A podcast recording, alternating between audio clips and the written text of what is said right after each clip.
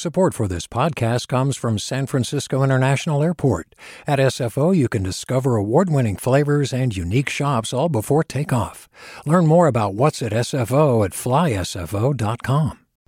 Hey, it's Avery Truffleman, host of Articles of Interest. And I've got to say, I've been a fan of K Q E D ever since I was a little kid, and I would come out to San Francisco to visit my grandma. It was just what we'd always turn on every time we got in the car, every time we were making dinner and turning on the radio. It was always K Q E D. And then over the years, I've become a massive fan of K Q E D podcasts because this is local reporting at its best. These are answers to questions you've always wanted to know, interviews with exciting, unusual voices, necessary journalism, all told with love and care and artistry. And did you know that a majority of K Q E D's funding actually comes from members? It's just people like you and me supporting the programs they love, while also getting access to cool events, behind-the-scenes footage, and so much more. If you want to sign up and be a part of this amazing community, visit donate dot k q e d dot org slash podcasts to become a member today. That's podcasts with an S. Thank you for listening, and thank you for your support. From K Q E D. Good morning. This is the California Report. I'm Saul Gonzalez in Los Angeles.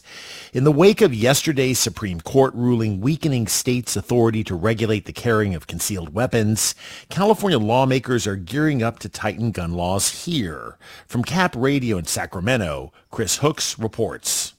In Attorney General Rob Bonta's eyes, the Supreme Court's ruling was inevitable. It's in part why he's been working with the legislature and Governor Gavin Newsom to counter the high court's decision. Next week, state lawmakers are expected to pass a bill that will specify where weapons cannot be carried, as well as clarify qualifications for obtaining a concealed carry permit. The data is clear. More guns in more places means more people die as a result of gun violence. Period. Full stop. That is settled. That is undisputable. California already has some of the strictest gun laws in the nation.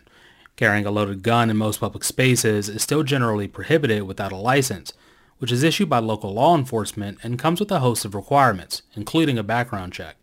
For the California Report, I'm Kris Hooks in Sacramento. Let's turn to some state election news. Republican Nathan Hochman will battle California's Democratic Attorney General Rob Bonta in the November general election. Hochman won eighteen percent of the vote in the primary, according to figures released yesterday from the California Secretary of State's office. The Republican Party's endorsed candidate will now face Bonta, who won nearly fifty-five percent of the votes in the June seventh primary.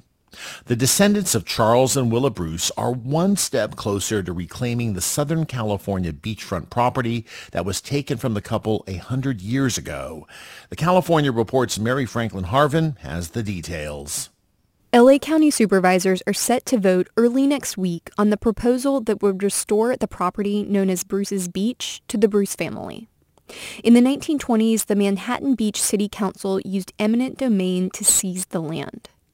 As part of the agreement, the property would be leased back to the county for two years at a rate of four hundred thirteen thousand dollars a year, plus operation and maintenance costs. The county would also have the option to buy the land for up to twenty million dollars. In the early nineteen hundreds, Charles and Willa Bruce built the first West Coast resort for black families, at a time when beaches were still mostly segregated. They weathered racist treatment from neighbors before the city council ultimately took their land. The Bruce's great-grandsons, Marcus and Derek Bruce, have been confirmed as the legal heirs to the property. For the California Report, I'm Mary Franklin Harvin. Hi, I'm Sasha Koka, host of the California Report magazine. Every week, we bring you stories about what connects us in the giant, diverse Golden State. Because what happens in California changes the world. I love this place. We were once seen as, like, the place to be, California. The land of milk and honey. That's where you go to Sunshine State, but we just have challenges right now. K Q E D's California Report magazine. New episodes drop every Friday, wherever you get your podcasts.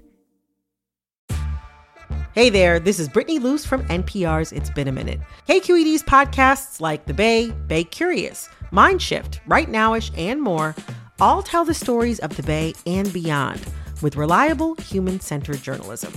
They aim to inspire, make you think, entertain, and expand your understanding of the place you call home.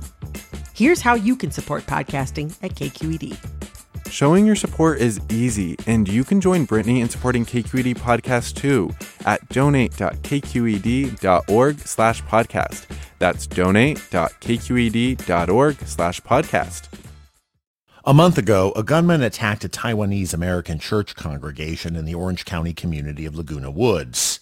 Prosecutors say the accused gunman was motivated by a hatred of Taiwan.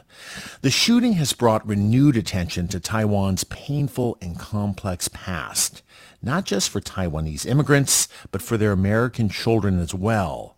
K P C C's Josie Huang spoke with some of them. Justin Kuo grew up in Orange County, a pastor's son in a Taiwanese American church. His parents and their friends are proudly Taiwanese and oppose China's claim over the island. My parents, they're pro-independence, and they feel like there should be a separation. Other immigrants from Taiwan think of themselves as Chinese and want closer ties to China. As for Kuo, he always cared more about basketball and metal music. He shrugged off what felt like a homeland feud. Okay, like these politics, I'm so removed from it. I know, I don't really think it's that big of a deal. But last month, a violent extremist brought old divisions into full view. David Chou is charged with killing a doctor and injuring five others at a church in Laguna Woods on Sunday. The church Chou attacked has connections to Taiwan's independence movement, which Chou opposes. His story illustrates the complexities of Taiwanese politics. Investigators say he was motivated by his political hatred for Taiwan. Chou was born in Taiwan. His family was among the waves of Chinese who fled the communist takeover of the mainland in the late nineteen forties. They followed the defeated nationalist government to Taiwan. The nationalists placed Taiwan under martial law as they plotted to take back the mainland and restore what they called the Republic of China. In Mandarin Chinese, these newcomers are Wai-Sengren, people from outside the province. They were favored in politics and the workplace over the majority of longtime locals called Bun-Sengren. The division between Wai-Sengren and Bun-Sengren was really obvious in the nineteen fifties. James Lin teaches Taiwan studies at the University of Washington. Daigi, the language spoken by longtime Taiwanese, was banished from schools, suspected dissidents imprisoned and executed. Today, Taiwan is a democracy. Wai-Sengren, those who had left China for Taiwan, have been there for generations. Many have married Bun-Sengren. Lin says the majority of people identifies as Taiwanese. Their idea is that we want to assert that we are not Chinese. So it's kind of like rejecting Beijing's claims. Although the majority in Taiwan does not embrace the idea of declaring the island independent of China. This political evolution in Taiwan, it wasn't lived by the thousands of Taiwanese who immigrated to the U S in the seventies and eighties. We call it like the immigrant time capsule, right? Where Taiwan exists in your mind as it was when you left. Leona Chen is editor of the website Taiwanese American dot org. Her family has been in Taiwan since long before those who fled the communists. She grew up in the Bay Area around other Bun-Sengren families. My community is very much pro-independence to the point where we do not fly the Republic of China's flag at our events. Her friend Mark Liu is a filmmaker from Orange County. His relatives arrived in Taiwan with the nationalists. We always imagine a future where the R O C flag would be flying over China again. Liu says regardless of family lineage, he and his friends share a love of Taiwan. That's why he worries how the Laguna Woods shooting has revived talk of the divide between Wai-Sengren and Bun-Sengren. It turns into a very confrontational thing, whereas if people were to just simply acknowledge how complicated Taiwan's history and identity is, at least we can start with a common ground where it's like, yeah, this stuff is messy, but let's work it out. Leona Chen says Laguna Woods has underscored the importance of respecting distinctions in the Taiwanese American identity without being divisive. I've maybe softened a bit out of grief and understanding that the stakes are, are different. After the shooting, we have an opportunity to be generous, to be thoughtful, to transcend the prejudice among both communities. The tragedy at Laguna Woods has set Justin Kuo, the pastor's kid, on a more personal journey. This is a pretty big wake-up call to really start focusing on where I came from and my identity. Kuo is a pastor himself now at a multi-ethnic congregation. He wants his two young kids to learn the Taiwanese culture and language he took for granted. It's a way to honor the elders he grew up with in church. In these Taiwanese churches, the only ones left are the grandparents. All the young kids, all the all the people who are in their thirties and forties, we've left. We've left them. In recent weeks, Kuo's mom has been hinting he should join an English ministry at a Taiwanese church. Do I go back and do I raise the flag of Taiwanese community. Since Laguna Woods, Kuo says he's been thinking about it. For the California Report, I'm Josie Huang in Los Angeles.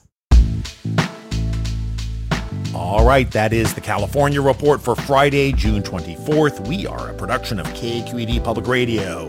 Our engineers are Katie McMurrin, Danny Bringer, and Chris Hoff. Our producers are Mary Franklin Harvin, Keith Mizuguchi, and Daphne Young. Our senior editor is Angela Corral. Our director of news is Vinnie Tong. Our executive editor is Ethan Tobin-Lindsey. And our chief content officer is Holly Kernan. I'm your host, Saul Gonzalez. As always, thanks so much for listening, and have a great day and weekend. Support for the California Report comes from Personal Capital, providing people with financial tools like the Retirement Planner to help them achieve their financial goals. Personal Capital dot com. Paint Care, now with eight hundred thirty-four drop-off sites in California where households and businesses can recycle their leftover paint. More at paint care dot org. And Eric and Wendy Schmidt, through the Schmidt Family Foundation, working together to create a just world where all people have access to renewable energy, clean air and water, and healthy food. On the web at the schmidt dot org. Hey, it's Glenn Washington from Snap Judgment. And if you love what you're hearing, and I know you love what you're hearing, please consider becoming a K Q E D member. Get special access to cool events, behind-the-scenes footage, and so much more. Plus, you'll sleep better at night knowing you did your part for the community you depend upon. It's in you. Please be in it. Visit donate dot k q e d dot org slash podcasts to sign up now. That's podcast with an S. Thanks.